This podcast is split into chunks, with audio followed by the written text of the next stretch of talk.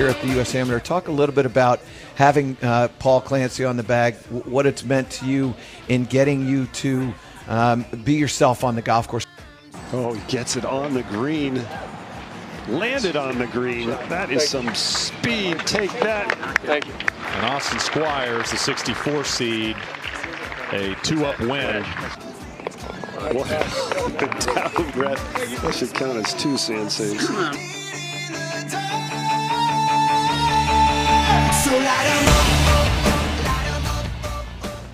Welcome to the Pro Am podcast. I am one of your co-hosts, Paul Clancy, joined by my good buddy and co-host Austin Squires. Austin, how are we doing? I'm doing all right, Paul. Uh, played at a moonlight today, and um, had never seen the golf course before, and that was a mistake. Um, kind of got humbled out there a little bit, and didn't uh, didn't win my money back, so that was kind of frustrating. But um, I've had a great week, to be honest. Um, been playing solid. Just didn't show today. Uh, went went back out to Isleworth and played with Stricker and Retief and Austin Waite and his dad Grant Waite. And um, yeah, no, just had a, a great week so far. And um, yeah, how are you doing? Awesome, very very cool. I am doing well as well. Thank you. And um, yeah, I uh, had a good week so far here. Um, got to play my first round of the year yesterday of 2023 at uh, Triple Crown. Had its opening day there as we got an unseasonably warm 63 to 65 degrees and sunny. A lot of wind, but um, was still super enjoyable just to go out there and uh, and just hit real golf shots, see the ball fly through the air. Um, you know, go in, new year, new me, a couple different uh, different swing thoughts that I've just created myself, which is just more like creating bad habits. But um, that's uh, that's part of the game here on the AM side of it. So um, again, super super fun just to go out there and, and enjoy being outside in the in the middle of a cutting up the middle of a work week a little bit there and getting out and hoping to get out again this weekend if uh, if the weather dries up a little bit and, and gets a little bit warmer. We're back to uh, tomorrow, I believe, being in the 30s there. So hopefully by Sunday we'll be up in the 50s again and, and hopefully be able to get out there again because now after that first round there, it's all I want to do every day again. And it's uh, as much of a blessing as it was to get that fe- mid-February round in, it, it may be a curse um, and and tease me a little bit and have me waiting a little bit too. But uh, but excited overall for the golf season and was was a great great week to uh, to get out there and go play again. But I know that uh, that you had mentioned um, the uh, another round at Isleworth with uh, Steve Stricker, Retief Goosen, and the Waite family there. And um, again, I, I, just want to clarify that this is a separate round here. This is a uh, this is not a rerun. This is episode two for all the listeners there. Um, but uh, Austin again had to uh, had to one up the uh, the AM here. The pro had to one up the AM with um, when I texted him saying that Triple Crown was opening, and uh, and I was going to get my first round of the year on. He says uh, he replies back about five to ten minutes later and says currently playing with uh, with Stricker and Goosen again. So uh, so again, just had to really kind of rain on the parade a little bit, but uh, but that's always a text. Every time I get that text, I know that he's having an awesome time, and I'm trying to live vicariously through him and the stories here too. So uh, so how did that go? If you've got any cool stories about how this round went compared to the first one, um, I'm sure that I'd love to hear it, and the listeners would as well. Yeah, man. Um, we had such a good time in that that first time playing together um, a couple weeks ago on a Saturday that uh, they wanted to get another game together. Uh, they were headed out on Wednesday. Uh, today's, I guess, we're recording on Thursday, and we played together this past Tuesday. And so they they had the Chubb Classic coming up in Naples, and so they wanted to get a game together uh, before headed out for that. And um, Austin texted me and was like, "Hey, we if you want if you're in, uh, Stricker wants to." a game on on uh, Tuesday, and then Retief joined in short, shortly after, and um, Grant Austin's dad um, played with us as well for a little bit. So we had a, a great time out there, and uh, we we got to play a fivesome because um, you know at Isleworth they just kind of let the members do whatever they want as long as they're being respectful. Um, but no, honestly, like coming out the second time in a couple weeks, I kind of felt like a member. So I, you know, I brought stuff. Um, you know, I brought I brought the launch monitor and the all the gadgets out to practice after the round, and and I brought a change of clothes to get in the cold tub after, just like you know, I almost like I've done it a hundred times, and so um, it just it's honestly a part of the ro- routine, I guess now. um, I just you know just one of the one of the guys, but no, it was it was great uh, getting out out there with those guys and meeting up with, meeting up and playing with them again. Um, you know, the first time it was you know had some small talk in the beginning, just kind of like the the pleasantries or whatever. Um, but yeah, seeing them again was was so much fun. Just kind of like um, getting back together. And um, but no, we had the the same game, ten or 20, 20, 40, and then ten dollar validation skins. And honestly, both teams really ham and egged it. Um, last last time, uh, Strick just kind of balled out and just kind of t- put the team on his back. But um, this time it was you know a mixture of Retief and Strick playing well, and then me and Austin kind of trade traded back and forth as well. So um, yeah, we started out.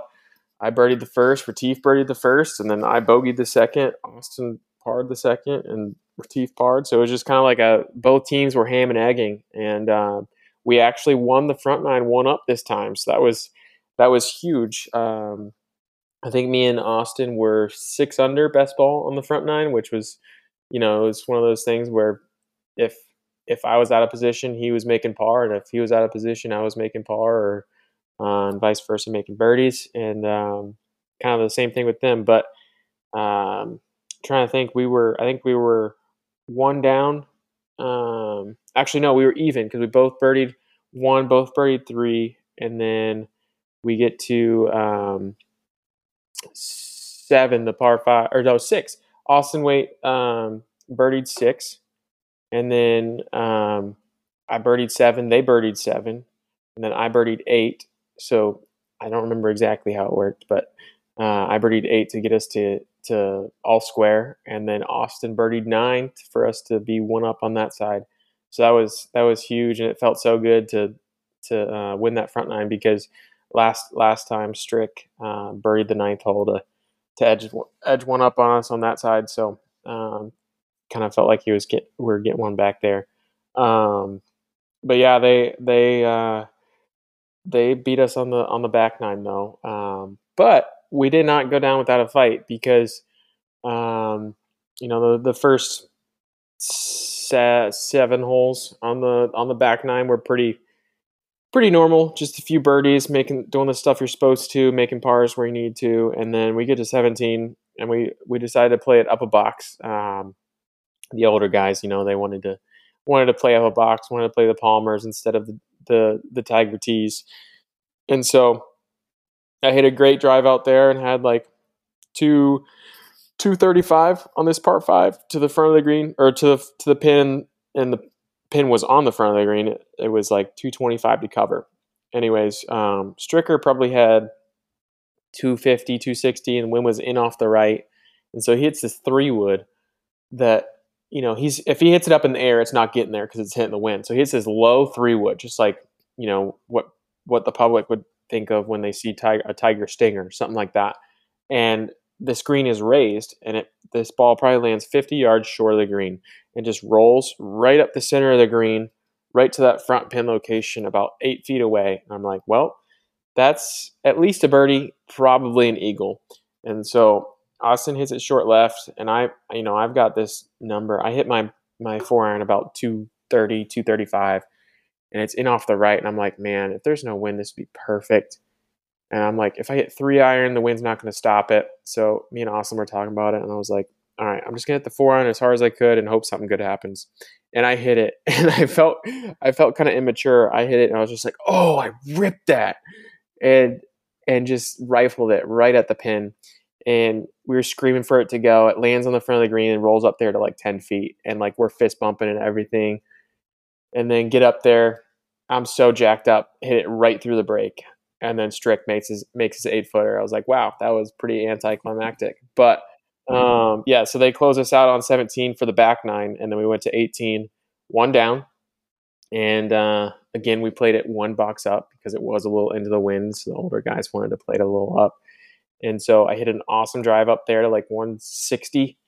And then um, hit an eight iron to about 10 feet and and cashed it for the um, the birdie on 18. So that gave me a skin there because I didn't have to validate. And then uh, we won that hole and um, tied the tied the total. So no blood on the all that. And then um, you know I got a ten dollar skin. So uh, came out ahead. It was it was great. It was a lot of fun. Awesome. Yeah, definitely sounds like uh, like more of a uh, a comfort zone on that second round there, where everybody's a little bit more comfortable and everybody's um, a little bit more familiar with each other's games, and then you just go out in those matches when when birdies are flying and they're they're not flying together, they're flying hole by hole.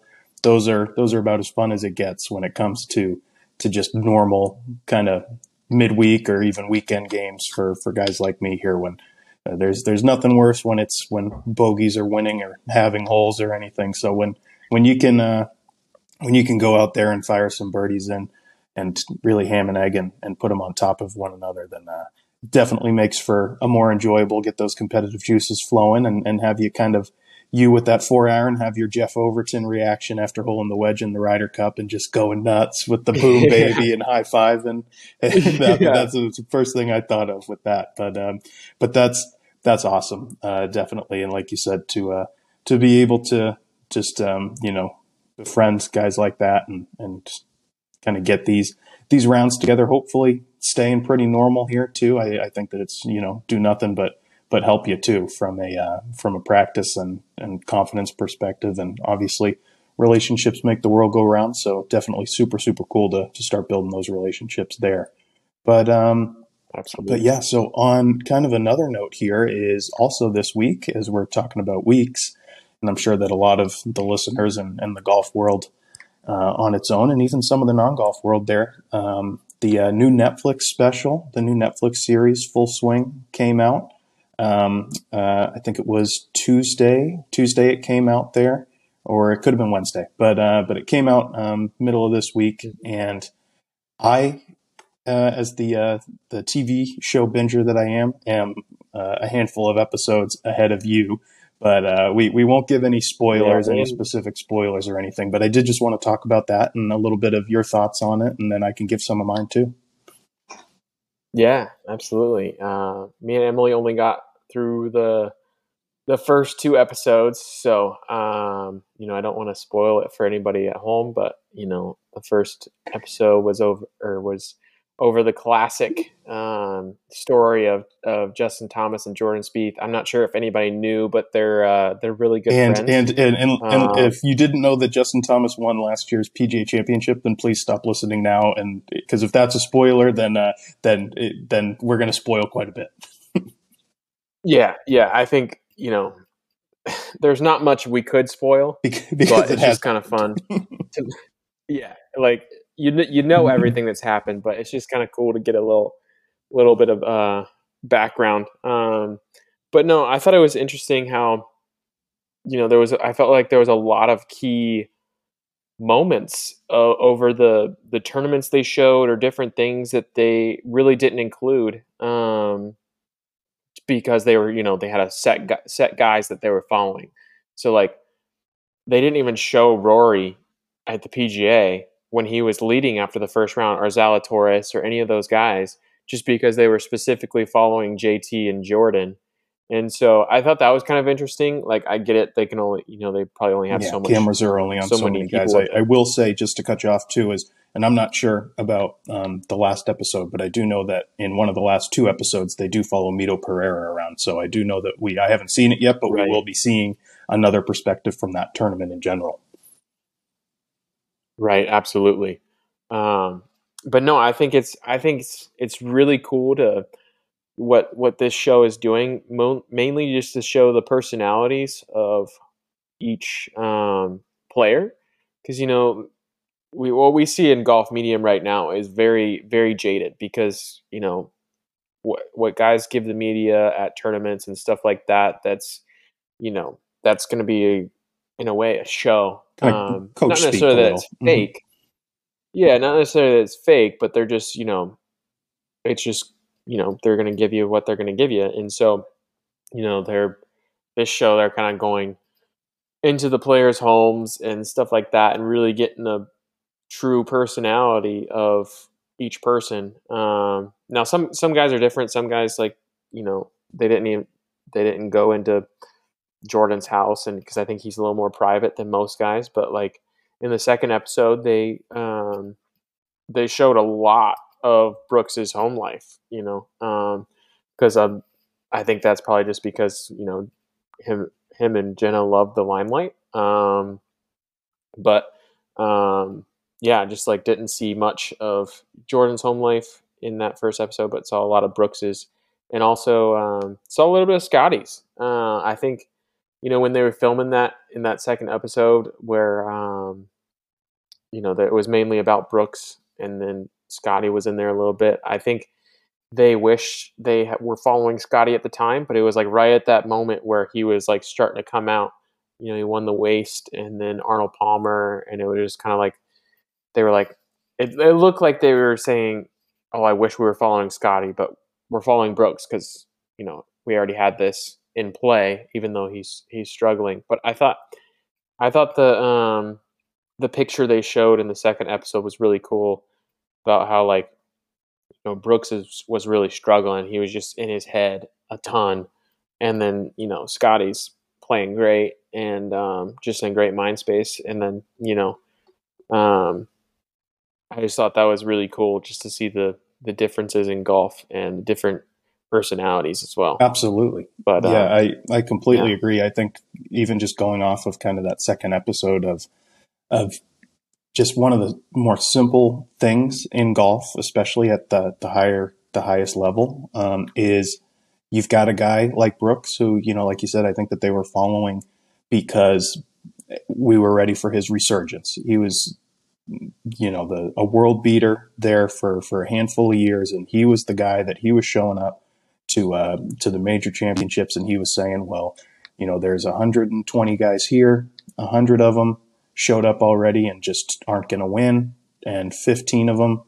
Um, I'm gonna, or 15 to 20 of them, I'm gonna have to beat, and that's you, just that mindset of going in is, you know, something that made him so special. But I do think that it was really, really cool, like you said, to see that other side of Brooks. Um, because one of the criticisms that uh, I think that he gets, and it looks like it is a bit of an unfair criticism, is that he doesn't care that much about the game or doesn't care about golf. He's just good at it and can make money at it and likes to win and compete.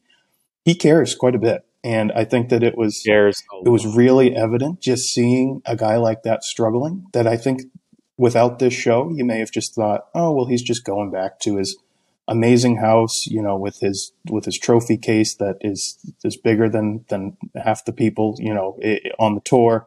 I thought you were gonna say you were gonna say trophy yeah, wife. that that doesn't hurt either. But uh, you know, he just kind of going home and just shrugging it off because he kind of and like you said at the events is kind of the the attitude that he can give off is just I'm here to do what I do, and if I don't do it, I'm upset, but kind of shrugs it off where I think that it's the opposite. I mean, he was grinding out there and he was just really struggling with the fact that he couldn't knock down the door. And I mean, he competed, you know, a decent amount in the beginning last year. He was right in it at the waste management.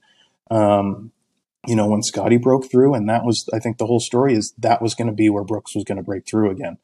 But then that's kind of the opposite is Brooks, you know, made a, a sloppy bogey on 16 and the rest is history on Scotty's run there um, and you know obviously what happened with Brooks. But I think yeah, overall, just kind of showing too, and and I think again going back to one of the simplest things in golf is is um, you know Brooks saying that he's trying to think so much about everything that he's trying to do to get back to where he is. And he said, if you go ask Scotty Scheffler what he's thinking about when he's taking the club back, it's nothing. He's thinking yeah. about, I want to hit this ball there, and this is the flight that I want to hit it, and he's doing it. And that I think is just what is so crazy about this game. And you even get a little bit of it, you know, with uh, with the Spieth and, and JT episode too, where where I think for a long time that's what Spieth, you know, he's always been a thinker mm-hmm. and and definitely thinks and doesn't do things without thinking them through. But when things were going right for him in his big run, you, you have to imagine that there wasn't is there wasn't wasn't near as much thinking as there has been in the past couple of years of trying to get back to to where he was there is like you said, it's it's the ball is going in the hole, so I'm just going to keep doing the same thing, um, and the ball is going to find its way in. But yeah, I think overall, and again, he said that you had watched those two.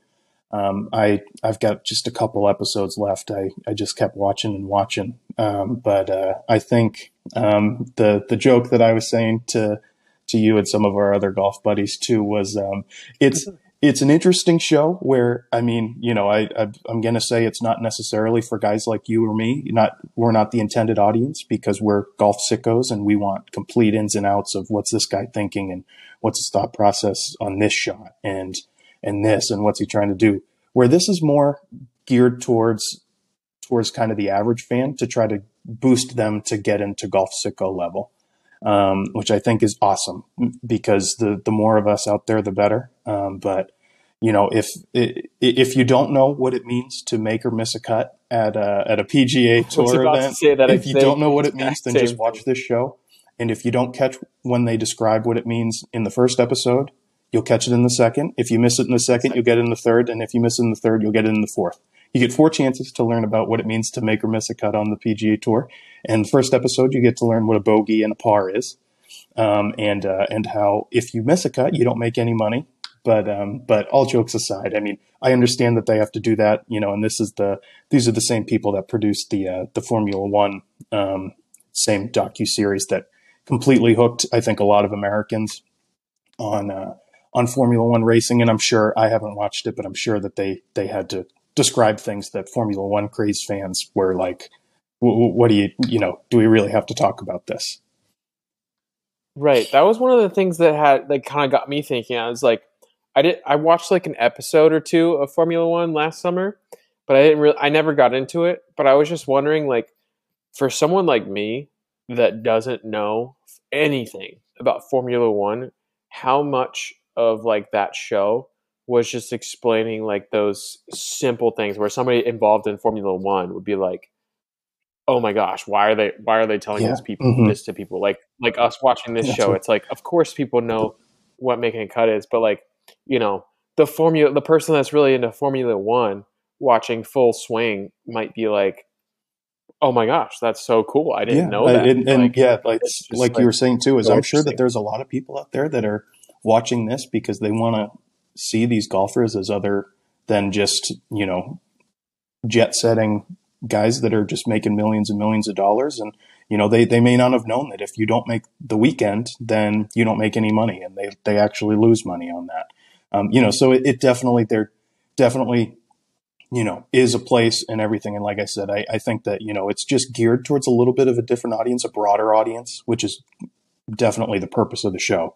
Because if they, you know, made a show that was just geared towards the the top five percent of golf fans, then they would get that that they wouldn't get that many viewers. But um, but I think that um, overall, it's still a really cool. Uh, it's it's it's a lot of highlights of stuff that if you're you know you watch a lot of golf, you've already see. But I think that it really does a good job of of giving these guys a personality and you know it, uh, mm-hmm. they have one where they focus on Tony Finau and how much he loves his family and just gain such a respect for for a guy like that that you, you get to see what's going on a little bit more behind the scenes in with his family life and just respect exactly what he's doing and saying I'm great at golf and I've been blessed to make a living and then some for me and my family but uh, but I'm going to choose my family over golf every time, and that's awesome. And and the the one one more guy that I really wanted to touch on, which um, you know I'm sure is a little bit lesser known of a uh, of a guy there, is uh, Joel Dahmen. His episode. Oh, I've been. I don't, I, don't I, ruin I'm not going to ruin his episode, but it.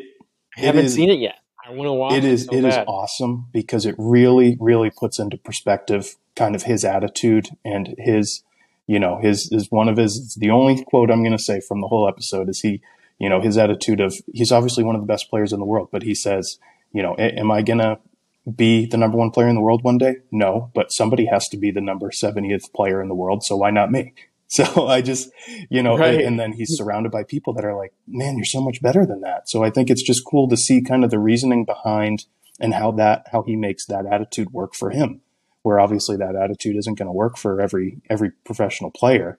It's not going to work for a lot of them, honestly. Right. You know, just kind of self-deprecating. Yeah. But uh, but yeah, it that that episode really gave quite quite the background and and stories on his attitude and, and how his attitude matches up with his skill and, and how they work together.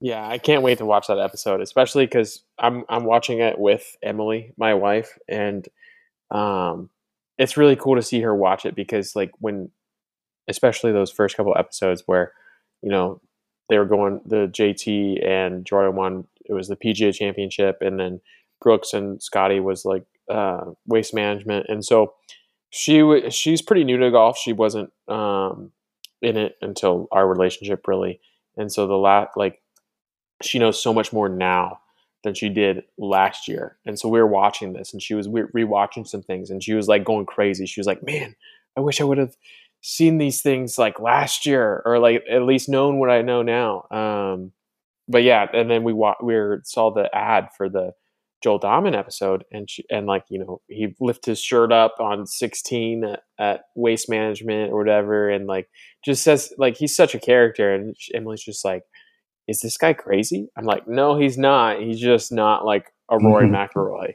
And so I'm really excited to see that episode and see his character because like he's one of those guys where like there's been times he's played Bay Hill, missed the cut, and then he's playing at the at the Winter Park Nine in the money game on on Friday evening just because it's yeah. a fun time. Um, kind of how Max Homa played in that mm-hmm. money game after winning a couple weeks ago. Just yeah, kind of cool. Definitely, but, he he he's definitely in, in that episode. I think just shows so many so many aspects of him with his his family life and uh, and his attitude there um, behind it, which is it's definitely been my favorite episode so far. So definitely can't wait for you to get to that. Oh, I can't wait. What episode? What episode number? Um, that's a great question. Maybe probably five four or so five. Well, there's eight. There, there's eight. There's eight, and I've got know. two left. So I think it was five. I think it might have been five. And it's at least it's either three, it's, four, or five because I only watched. It's it's four two. or five because or they focus on Fitzpatrick and Tony Finau um, in one of the last episodes that I was watching. Okay.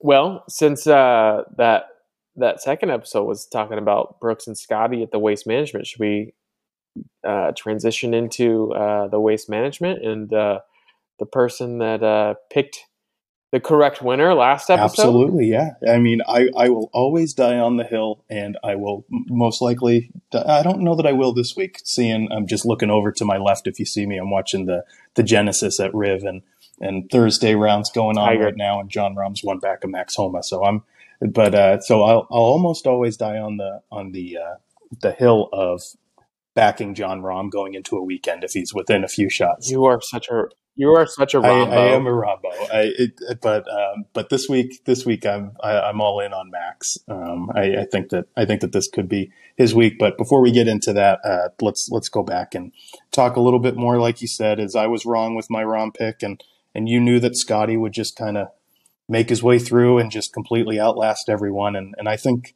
um, at least from my perspective, I think that it was not that he w- went anywhere or was gone anywhere. I just think it was a good welcome back because he had his his really big run around this time last year. Um, you know, so so the most of his run was between Scottsdale um, and the Masters. Obviously, con- continued to play great. Um, you know, was a, a runner up or, or T three in the U.S. Open, missed the playoff by one shot.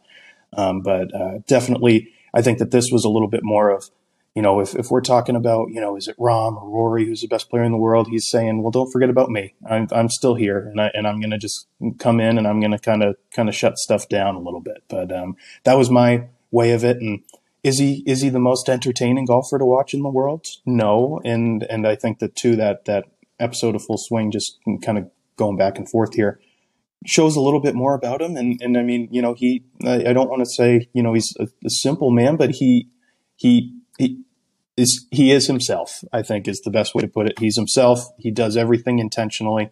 And, um, you know, he's not going to be like Joel Dahmen, who's going to be taking his shirt off on 16, but he's going to get the job done when it matters. So I think that that was really cool to watch again is, is again, he, he's not the most entertaining guy to watch just run away with a three, three shot lead or whatever on, uh, on Sunday, but it when you really look into it, it, it is quite quite impressive. I don't know. I kind of I I'm I'm a big Scotty Train guy. I love watching watching that man make birdies. I just feel like because he's just flailing all around with his legs, and it's just like you feel like it shouldn't go straight, but it does, and it's just perfect. He is, and, and, and that's I, I Um, think and then also there's been a, playing a couple amateur tournaments, and he's been there and seen him. It's just kind of cool, like seeing those guys play. I played with an amateur golf to, you know, doing the things they're doing now. definitely, really cool. definitely, and and I mean watching him, and and I think that especially with his swing, a lot of his swings will look very similar. They'll look a little bit discombobulated, but um, but just watching the way that he works it with coming out of kind of similar similar spots in the golf swing. And you know, you could watch him hit ten shots, and the swings would all look the same to the untrained eye, and and they'd all go different flights, different directions, and and uh, completely be purposeful. But um, but yeah, and definitely like what you said is definitely cool to to see guys that that you've been out there and and you know rubbed shoulders with and, and competed against. Um, you know, one day you guys were were doing that, and then and then um, there they are now. And I think that that shows too. Just you know, going back to the pro am aspect of this year, is that shows how how quickly it can happen. And you know, for for a guy like you who's who's still kind of cutting his teeth a little and you know really putting his all and working hard into to being on that next level, I think that it it shows that just takes one or two big breaks and then you gain gain everything that you need and, and you can kind of skyrocket from there. It's the the ability's definitely out there to uh, to do that. Yeah, got to play better. Absolutely, yeah. The, the, that's the, the the moonlight moonlight tour events have definitely been um, uh, anybody who's anybody um, kickstarted their career on the moonlight. It's Tour. it's it's glorified gambling, to be honest. I'm I'm I'm I wouldn't say I'm super proud of it, but it's, it's, it's legalized gambling, Gotta do what you gotta do. legalized golf Gotta- gambling. I got to provide for my family. Yeah, yeah, absolutely. That, well, you know, if you miss cuts, then you don't make any money. Just in case you didn't know. yeah. The people are losing on the swing. yeah. Like, But yeah, I didn't finish top four in a 12 man field. I missed Darn, the I missed cut. the So, that, so with the moonlight, this is what the cut means. No, I'm just kidding. But um, but but um, I think going into that, um, kind of covered covered most of of that. I mean, again, I don't know if you had anything on last week, but if you don't, then I I think that we could kind of turn it over to Riv a little bit. Yeah, you know, I I didn't watch much of last week, but you know, I I did call Scotty, so I just want the listeners to know that that you can watch, you can listen to the first episode, and Paul asked me for my take, and I said Scotty's going to take this thing. You did so. I'm, I'm going to get my um, revenge here um, and get it out in the open that uh, that I picked Yeah. uh, two days ago. I picked Max Homa, so uh, he's That's he's- right, you bet I did. him, He's currently uh, winning, shooting a seven under sixty four. Seven, seven under, and that is That is stout. playing, and he makes it look easy I out mean, there in Cali. he loves that golf course. That's right up his alley. He won a couple years ago. I mean, I you took him, so I'm not going to say Max Homa, but shoot, I'm looking at this leaderboard after one round. I'm, I feel like I'm kind of cheating. Um, Well, it's less cheating than we did but if going there's into anybody- the weekend at Waste Management. So we're getting better by better, better week by week.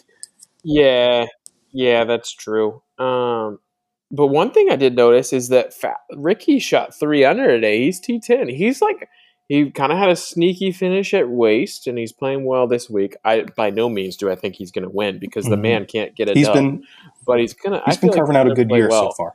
Um, you know, I'm not gonna. I feel like this guy's not gonna win, but I've I'm going. I feel like I gotta just pick an off the wall, which I feel like I'm I'm being weird saying this is off the wall because he's T10 and he's one of the best players in the world. But I think Patrick Cantlay is gonna gonna gonna play well this week. He shot a three under today, and I feel like I haven't really seen his name a ton lately. So I feel like you know he's from California, and I feel like this is just you know I, can see that. he's my This- dark horse. I feel like I can't I can't even call him a dark horse because FedEx Cup One of the best players in the world dark horse. But Yeah. no, but but this is definitely yeah, like a type of event. I think that there are a lot of events that you go in and you just say, you, you close your eyes on a Tuesday when you're trying to think of who's going to win, and you close your eyes and you say, who can I see on walking up the 18th fairway with a one shot lead and two putts to win? And he's he's a guy that that you see there. Um, you know, obviously, I think Max was, and that was a big reason why I did that too. But but Cantlay is always, I think, especially in Cali, him and Max have that kind of that Cali connection there, where where they play play really well at, at courses like these, um, growing up on them. But but yeah, I think it's it's amazing, and we've gotten gotten this far in the podcast, and we've gotten uh, we've gotten this far in our Riv conversation and, and not brought up the the man who is back, uh, Tiger Tiger Woods. Um, he just, just bogeyed, bogeyed 10. bogeyed Okay, 10, he's even par way. through 10. That's okay. back to even. I mean, T fifty seven. How? I mean, a made cut this week I- would be. I, I just I just want to see the guy. I mean, anything's amazing. Him coming out and playing as a real competitor and really, you know, I mean, really kind of going out with a, a chance that he thinks to win, and that's everything that you can want when you're watching Tiger Woods. Um, is is him going out and saying, "I feel that my game's good enough to win." But I think I think I would just love to see him make a cut because I I just want to see how his body holds up over four days. Um, I, I think that that's a big thing because I think that his his game is is not an issue, but his game is an issue because he can't get enough reps because of his body. So I think if he can do if he can Right. play in this and then maybe play in Bay Hill and and make the cut in both of those and successfully get through and you know have a respectable finish, making the cut and you know making the cut and having a, a decent weekend, not not making the cut and then imploding because his body gives out on him. I think that I mean if he if he can do those two things and, and go in and, and have two solid weeks, you know, and I mean I say solid as top forty, top thirty, just making the cut, making it through four days, then he's got to be a guy that you got to think of going into Augusta. But um, I think that that's just an exciting thing to watch and something that I at least I never thought we'd be able we'd be sitting here in 2023 watching Tiger Woods play at Riviera again after everything that's happened. Right. Yeah, exactly. Um Yeah, I mean, I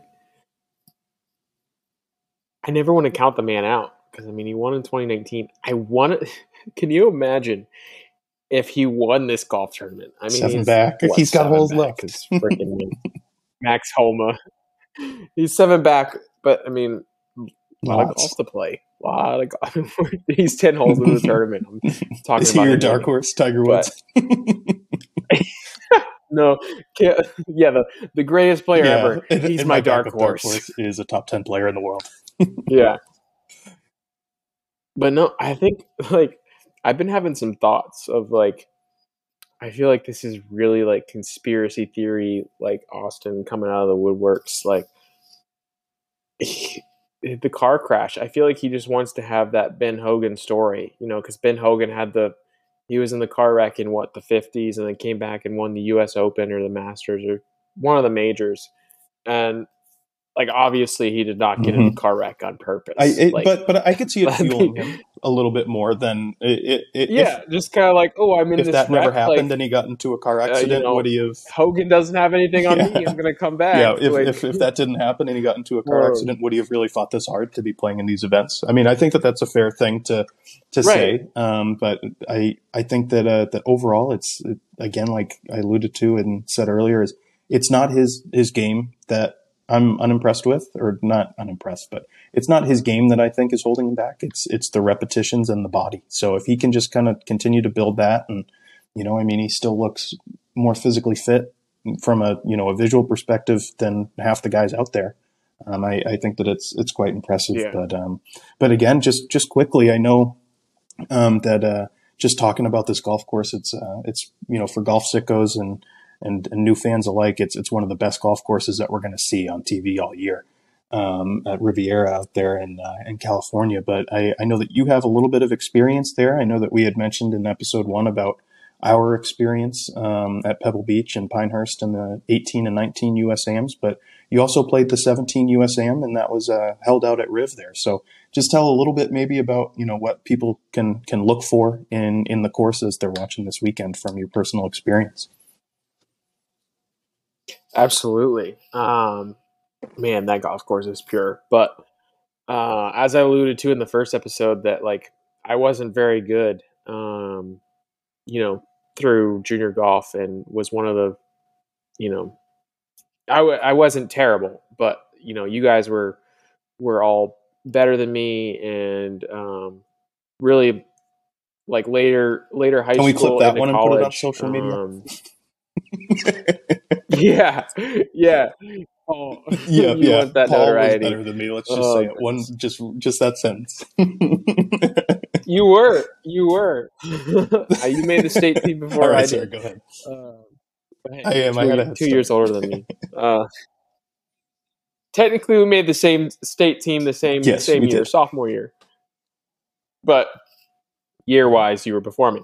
Um, but anyways, so you know, into college, I I progressed a lot late high school, and so I you know was fortunate enough to go to Cincinnati and um, get a little bit of scholarship, and so I was like still progressing, and but my freshman year wasn't still wasn't great. You know, I averaged seventy six my freshman year, and sophomore year. Um, averaged 71 so i made a, a huge progression from freshman year to sophomore year and i attribute that to my coach at cincinnati just kind of teaching me how to play golf in a sense of you know taking my physical abilities to um, you know the golf course and making a score rather than just hitting a golf ball.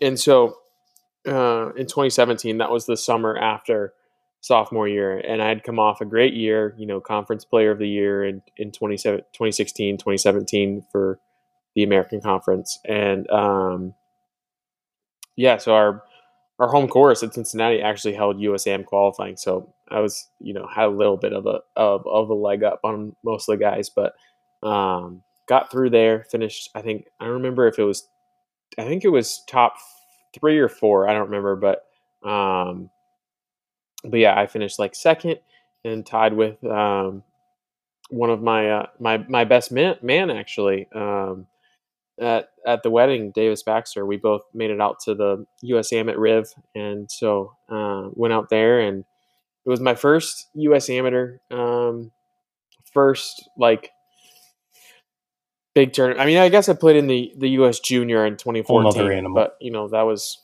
junior. Yeah, that was junior golf, and it was like you know didn't care as much in in a sense. Uh, it wasn't like as big of a deal, uh, even though it was a huge deal. It was just like you know a great time. Um, but yeah, 2017, I get there and and like I'm ready to like bring all the the things I've learned over the past year and a half of you know truly learning about course management, short game, like you know really scrambling, and I come to this PGA Tour course of honestly one of the one of the best courses as far as architecture and strategy and just like testing your game golf courses in the United States. Um, and I just did horribly. I finished. I I didn't finish last, but it was probably close to it.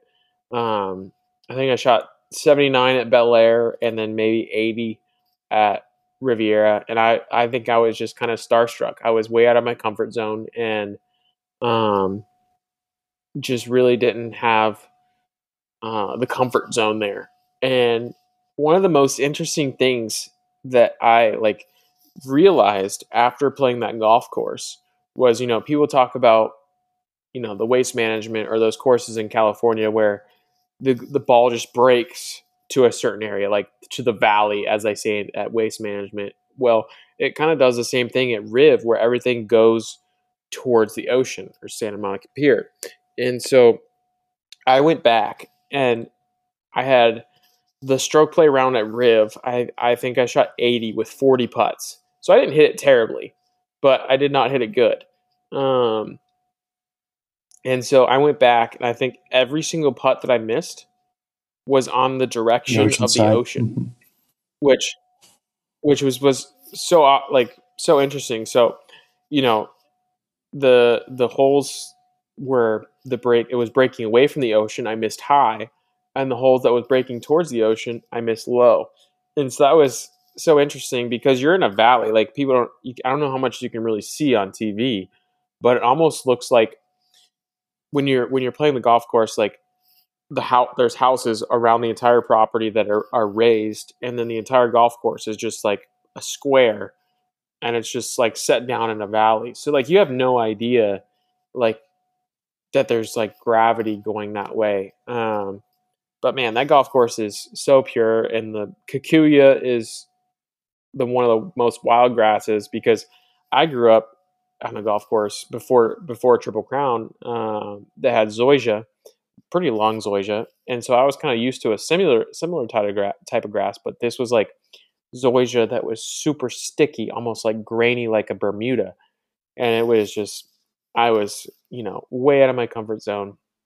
Um, but it was it was cool. You know, that was my first U.S. amateur and learned a lot. Had my dad on the bag, and uh, that was the time when I think Joaquin Niemann was number one in the world, or Collin Morikawa was. I can't remember, but I think you know Joaquin. They always pair one, two, and three up in the um, stroke play portion of the U.S. amateurs. So I think Joaquin and Collin and maybe maybe someone else were playing together at that at that event. So awesome. it was so much fun. Awesome. Though super cool. Yeah, I, I think that um, that just uh, this week is is one of the one of the top weeks, especially the time of year that it that it comes on. Is is everyone's itching for golf, and you get to go see, like you said, one of the best courses, honestly, in the United States and probably the world um, from an architecture. Um, perspective there i think it, that, that there's no bad hole out there even the ones that may look simple are just beautifully crafted and, and well done and and I mean, it's another elevated event, so we've got a hell of a field again. And when anytime that the big cat's there, it, it, it elevates the status everywhere. So I'm sure that a lot of people will be watching this weekend and, and hope that everyone kind of enjoys that and, and sits back and, and enjoys that with the, with the long weekend here. I think that it, it's going to lead to some good viewership on uh, some good viewing on Saturday and Sunday there. But overall, again, I just wanted to wrap up this episode too and uh, and say what a what an awesome time again I had with you, Austin. I really enjoyed doing this with you and um, kind of talking through some of the things of our of our week here and in the golf world that were going on. But uh, again, really enjoyed it, buddy, and thanks to everyone for uh, for listening and for the support. We're uh, we're still working through some things here, being being new podcasters. So we appreciate you guys bearing with us and just kind of listening to us uh, us to just riff back and forth a little bit about golf. But that's all I had. So Austin, if you want to take us out, then you can. But um, don't know if you had anything else. Absolutely, buddy. Um, no, I got I got nothing else. Um, ready to watch awesome. Tiger this weekend. Thank you all for uh, listening to the Pro Am podcast, and we'll see you next time.